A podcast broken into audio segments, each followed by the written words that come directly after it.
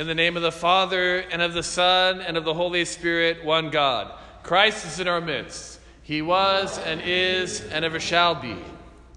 This morning in this gospel, our Lord Jesus gives us a commandment, not just a suggestion, not just some advice on better living, but a commandment. And the commandment is to love your enemies. It's a commandment. Anyone who wants salvation and life in the kingdom of God must follow the Lord's commandments. And so it is serious Christian business to love our enemies. It is a commandment. And God gives this commandment to save our very lives, to draw men and women to Him, and to make to help persuade us to not depend on the world, but to depend completely on God. Because God, Jesus, wants us to transcend the world. He wants us to transcend worldly, worldly obsession, and He wants us to transcend self absorption. Because all sin comes from self absorption. And there's, if there's one irritant to our soul, and there's one, if there's one irritant to make us be more self absorbed, it is to be obsessive about our enemies. It is about giving, expecting something in return. The, the one way that we can sin the most is to be resentful if we do not receive something that we either realistically or unrealistically expected to receive when we give something. Jesus says, Those who have ears to hear God will hear and will understand why Jesus says to love our enemies. Because the world is all about worldly justice. The world is all about doing good to those who do good to us. And the world is all about retaliating against those who are hostile to us. There's no hostility in the kingdom of heaven. There's no hostility around God. When the angels and the saints are around God, there is perfect peace and satisfaction. There's no thought of retaliation. So if we want to be with them, we need to not respond when someone is hostile to us. If we feel this way now, which I'm sure we all still do because we all are still growing in our faith, including myself, we need to work on this hostility. The world is about worldly justice, about matching hostility for hostility.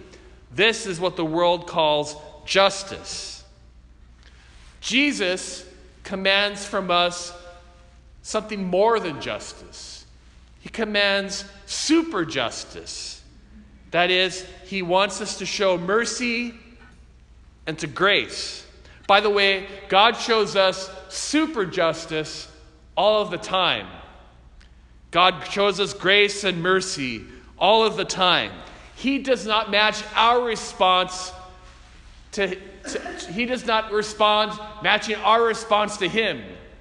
He does not match our hostility in the various forms that show, we show to God with hostility. God shows super justice. He shows us mercy and grace and self sacrificial love and action. When men showed him hostility, God sent his only begotten Son, and he gave his life as a response to that hatred. God shows super justice. So to be like our master, we must be we must do as he does. We must never let any insult or assault assault against us pull us away from doing good. This is the law of God this is a commandment. The law, this is the law of God's kingdom. We must always be determined to do good despite harm done to us. Orthodox Christians practice despite good. They do good despite harm or hostility done to them. They are determined to follow the example of the highest form of love, which is unconditional, God imitating, God mirroring, God reflecting. So we are given a commandment never retaliate evil for evil. Jesus says, when cursed, we are to bless. When struck on the one cheek, we are to give them the others. This is the biblical root of holy nonviolence that has been practiced from the church by real Orthodox Christians from the very beginning. God's love is universal. God does good both on the good and the evil. We too must do so if we are to imitate God and to live with Him in His presence in the kingdom of heaven.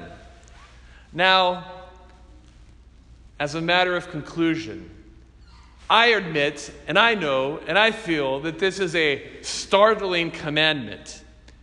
When I was a young, uh, younger priest, a young priest preaching on this gospel, I could just imagine all the cynical, forgive me, the cynical old men in my parish saying, Father Michael, you're dreaming. Come on, you don't really mean this. This isn't really what it really means. We need to retaliate. We need to stand up for our pride. We need to show our enemies this is good in theory. It's not good, really, in actual world practice. But now I've been a priest for a while, and now I have just finished my 50th year. I'm now officially an old man myself. And I'm learning as I get older that this is the way that works. Loving enemies is the way that works. Being angry and hostile and devising ways of retaliating, whether it be some stranger, some obvious enemy, or even the enemies around, the, the people that seem like our enemies around us, fighting is a waste of time. Retaliating burns energy. Retaliating takes away from our peace. So God has given us a commandment, and you know what? Jesus gives commandments for things that are hard. Hard for us. If it was easy, we would not need a commandment. If we did this naturally, we would not need a commandment. There is usually a rule or a commandment or a law in order to help us solve a problem that we're having a hard time solving ourselves. This is why Jesus gives us this commandment, because he wants to bring us to a higher plane a higher plane than the fallen world around us. He wants us to strive for the higher things, to be with Him, to be like Him, to look to Him always for our good and salvation, to not depend on our own efforts, which usually end up in our own desire to fight, but to give up and to let go and to follow Jesus and His way into the kingdom of heaven. Jesus has given us so much lavishly in our lives when we don't deserve it. We should imitate him and do the same for those who do not deserve it from us.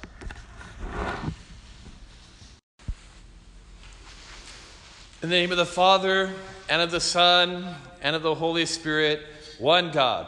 Christ is in our midst. He was, and is, and ever shall be I've been reading St. John Chrysostom on his, his book on the priesthood, and he talks about the special kind of care that, in his case, a bishop, or in my case, a priest, and even in Jesus Christ's role, that the, the pastor needs special care when it comes to the healing of souls. He says the medical doctors have it easy because they can compel a patient to take the medicine. And they can diagnose a problem and come up with a cure and do something to affect that cure. But he said when it comes to spiritual illnesses and spiritual maladies, it takes great care because, first of all, many of these maladies can't be seen with the naked eye. And also, he says, because men, we all, as part of our sickness, part of the sickness that comes from pride, are stubborn.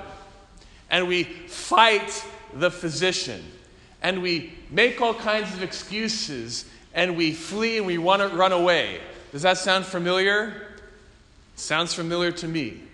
Not only as a priest, but also in my own, my own spiritual life. Jesus never compels anyone to have a spiritual life.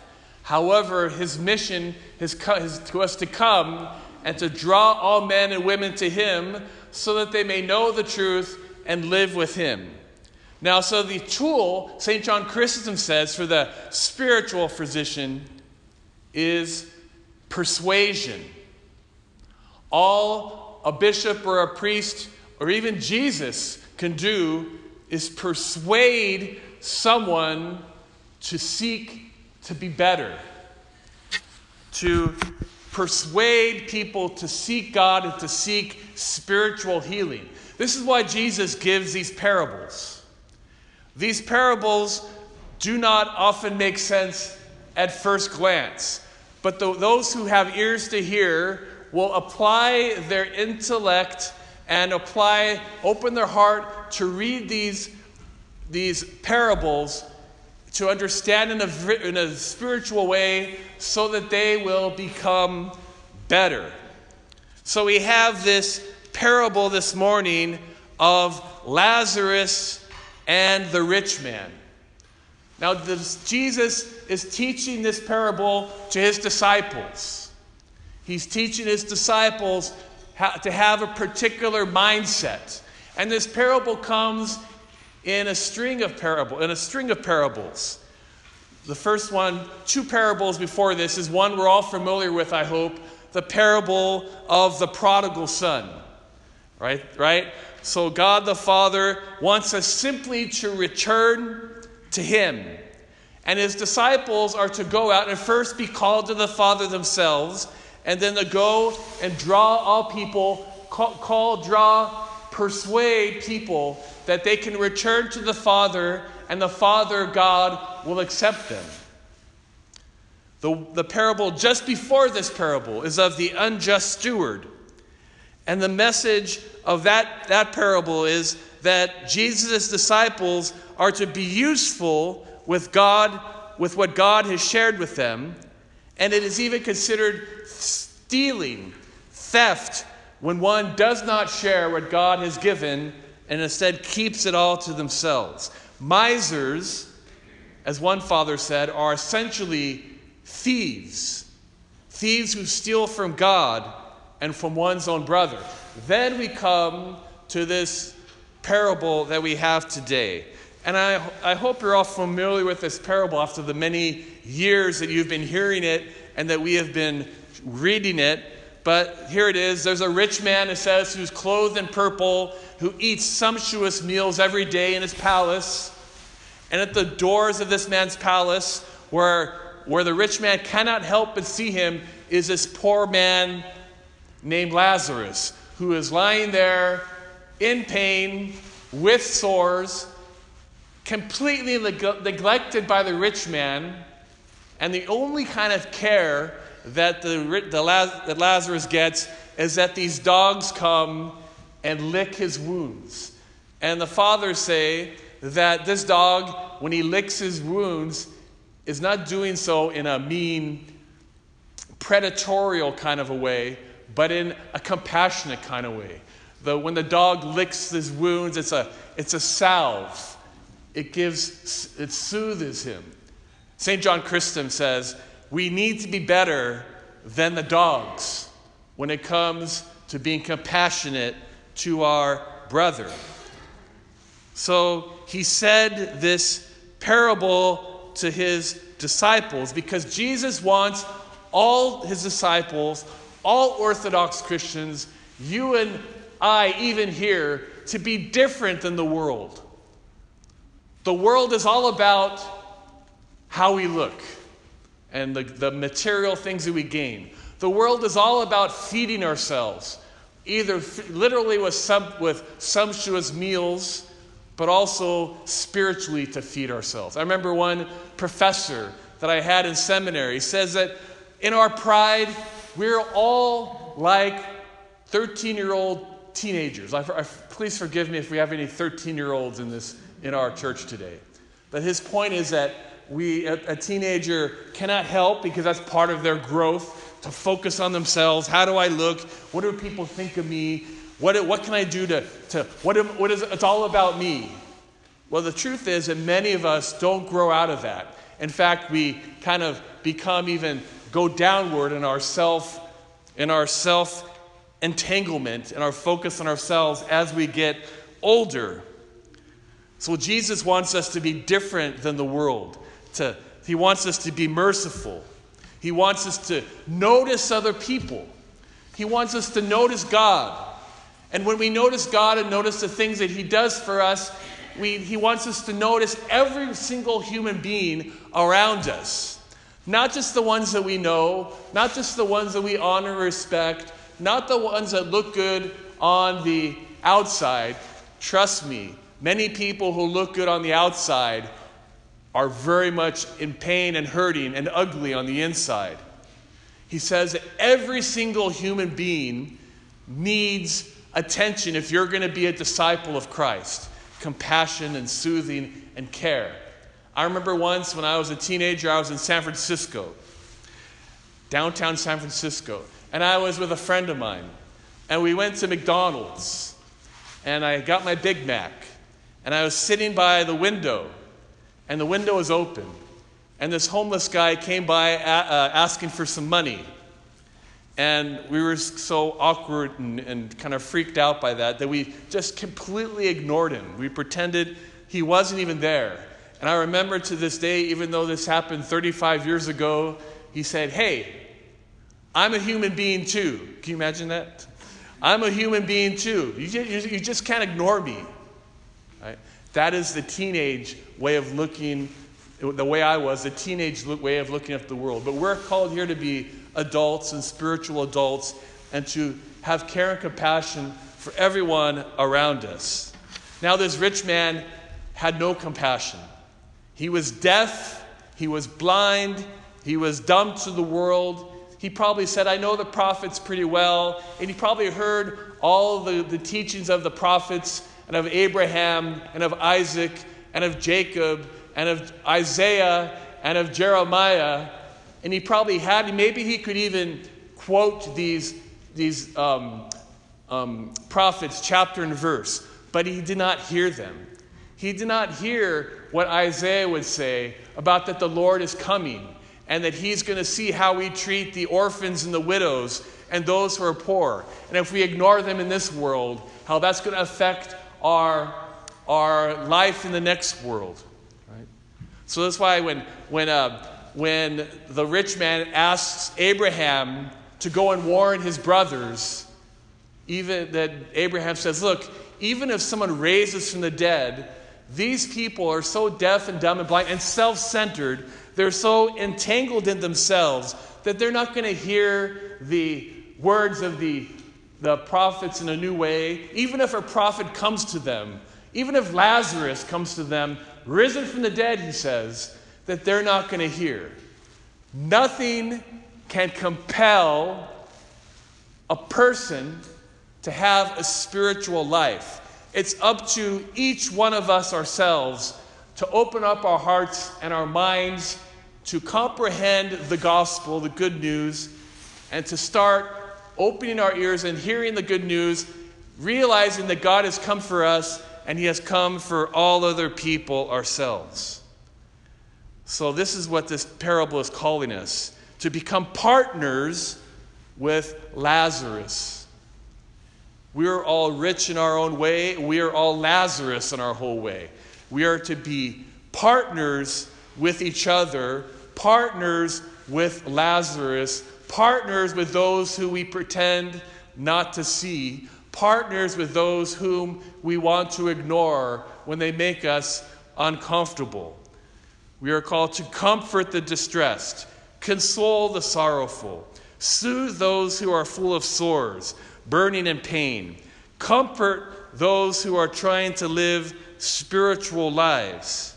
At least, as St. John Chrysostom said, be as good as the dog in this parable. Finally, another saint said that the love of the poor is superior to all other good works. The love of the poor is superior than all other good works. If we're doing some good work and we see that a poor person, either materially or spiritually, is in need, we are to put aside even that good work and go and do that good work for the poor person.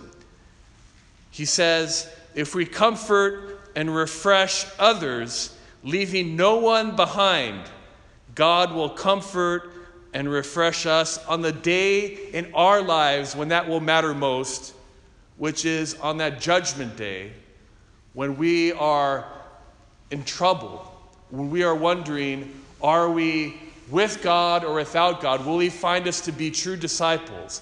And if we do good works for the poor and the spirit here, then we will be refreshed on that most important day of our existence.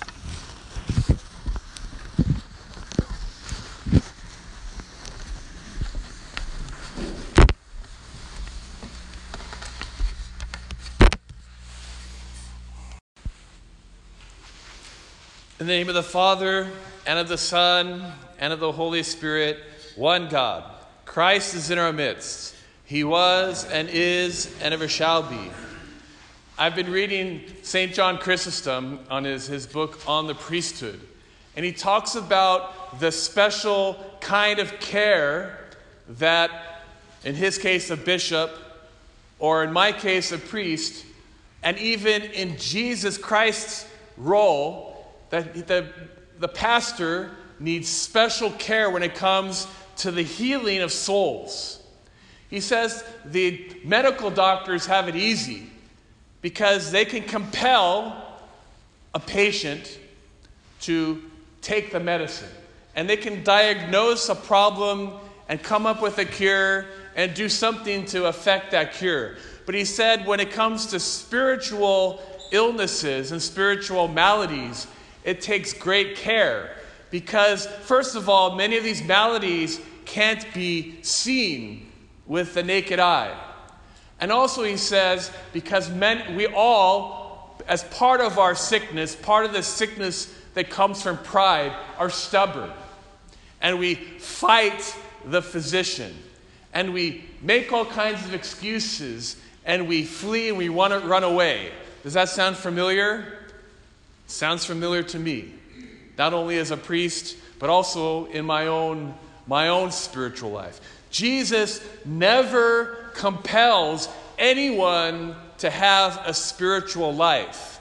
However, his mission is, to us to come and to draw all men and women to him so that they may know the truth and live with him. Now, so the tool, St. John Chrysostom says, for the spiritual physician is persuasion. All a bishop or a priest or even Jesus can do is persuade someone to seek to be better, to persuade people to seek God and to seek spiritual healing. This is why Jesus gives these parables. These parables do not often make sense at first glance. But the, those who have ears to hear will apply their intellect and apply, open their heart to read these, these parables to understand in a, in a spiritual way so that they will become better. So we have this parable this morning of Lazarus and the rich man. Now, this, Jesus is teaching this parable to his disciples. He's teaching his disciples how, to have a particular mindset. And this parable comes in a string of parable, in a string of parables. The first one, two parables before this, is one we're all familiar with, I hope the parable of the prodigal son. Right? Right? So God the Father wants us simply to return to Him. And His disciples are to go out and first be called to the Father themselves, and then to go and draw all people, call, call draw, persuade people that they can return to the Father, and the Father, God, will accept them. The, the parable just before this parable is of the unjust steward. And the message of that, that parable is that Jesus' disciples are to be useful with God, with what God has shared with them. And it is even considered stealing, theft, when one does not share what God has given and instead keeps it all to themselves. Misers, as one father said, are essentially thieves, thieves who steal from God and from one's own brother. Then we come to this parable that we have today. And I, I hope you're all familiar with this parable after the many years that you've been hearing it and that we have been reading it. But here it is. There's a rich man, it says, who's clothed in purple, who eats sumptuous meals every day in his palace. And at the doors of this man's palace, where where the rich man cannot help but see him is this poor man named Lazarus, who is lying there in pain with sores, completely neg- neglected by the rich man, and the only kind of care that, the, the Laz- that Lazarus gets is that these dogs come and lick his wounds. And the fathers say that this dog, when he licks his wounds, is not doing so in a mean, predatorial kind of a way, but in a compassionate kind of way. The, when the dog licks his wounds, it's a, it's a salve. It gives, it soothes him. St. John Chrysostom says, we need to be better than the dogs when it comes to being compassionate to our brother. So he said this parable to his disciples because Jesus wants all his disciples, all Orthodox Christians, you and I, even here, to be different than the world. The world is all about how we look and the, the material things that we gain. The world is all about feeding ourselves, either f- literally with, some, with sumptuous meals but also spiritually to feed ourselves. I remember one professor that I had in seminary says that in our pride, we're all like 13 year old teenagers. I, I, uh, please forgive me if we have any 13 year olds in, this, in our church today. But his point is that we, a, a teenager cannot help because that's part of their growth to focus on themselves. How do I look? What do people think of me? What, what can I do to, to what, what is, it's all about me. Well, the truth is that many of us don't grow out of that. In fact, we kind of become even go downward in our self, in our self entanglement and our focus on ourselves as we get older. So Jesus wants us to be different than the world. To, he wants us to be merciful. He wants us to notice other people. He wants us to notice God. And when we notice God and notice the things that He does for us, we, He wants us to notice every single human being around us. Not just the ones that we know, not just the ones that we honor and respect, not the ones that look good on the outside. Trust me, many people who look good on the outside are very much in pain and hurting and ugly on the inside. He says that every single human being needs attention if you're going to be a disciple of Christ compassion and soothing and care. I remember once when I was a teenager, I was in San Francisco, downtown San Francisco, and I was with a friend of mine, and we went to McDonald's, and I got my Big Mac, and I was sitting by the window, and the window was open, and this homeless guy came by uh, asking for some money. And we were so awkward and, and, kind of freaked out by that that we just completely ignored him. We pretended he wasn't even there. And I remember to this day, even though this happened 35 years ago, he said, Hey, I'm a human being too. Can you imagine that? I'm a human being too. You just, you just can't ignore me. Right? That is the teenage way of looking, the way I was, the teenage way of looking at the world. But we're called here to be adults and spiritual adults and to have care and compassion for everyone around us. Now, this rich man had no compassion. He was deaf, he was blind, he was dumb to the world. He probably said, I know the prophets pretty well. And he probably heard all the, the teachings of the prophets and of Abraham and of Isaac and of Jacob and of Isaiah and of Jeremiah. And he probably had, maybe he could even quote these, these um, um, prophets chapter and verse, but he did not hear them. He did not hear what Isaiah would say about that the Lord is coming and that he's going to see how we treat the orphans and the widows and those who are poor. And if we ignore them in this world, how that's going to affect our, our life in the next world. Right? So that's why when, when, uh, when the rich man asks Abraham to go and warn his brothers, even that Abraham says, Look, even if someone raises from the dead, these people are so deaf and dumb and blind and self centered, they're so entangled in themselves that they're not going to hear the words of the, the prophets in a new way. Even if a prophet comes to them, even if Lazarus comes to them, risen from the dead, he says, that they're not going to hear. Nothing can compel a person to have a spiritual life. It's up to each one of us ourselves to open up our hearts and our minds to comprehend the gospel, the good news, and to start opening our ears and hearing the good news, realizing that God has come for us and He has come for all other people ourselves. So, this is what this parable is calling us to become partners with Lazarus. We are all rich in our own way. We are all Lazarus in our whole way. We are to be partners with each other, partners with Lazarus, partners with those who we pretend not to see, partners with those whom we want to ignore when they make us uncomfortable. We are called to comfort the distressed, console the sorrowful, soothe those who are full of sores burning in pain. Comfort those who are trying to live spiritual lives.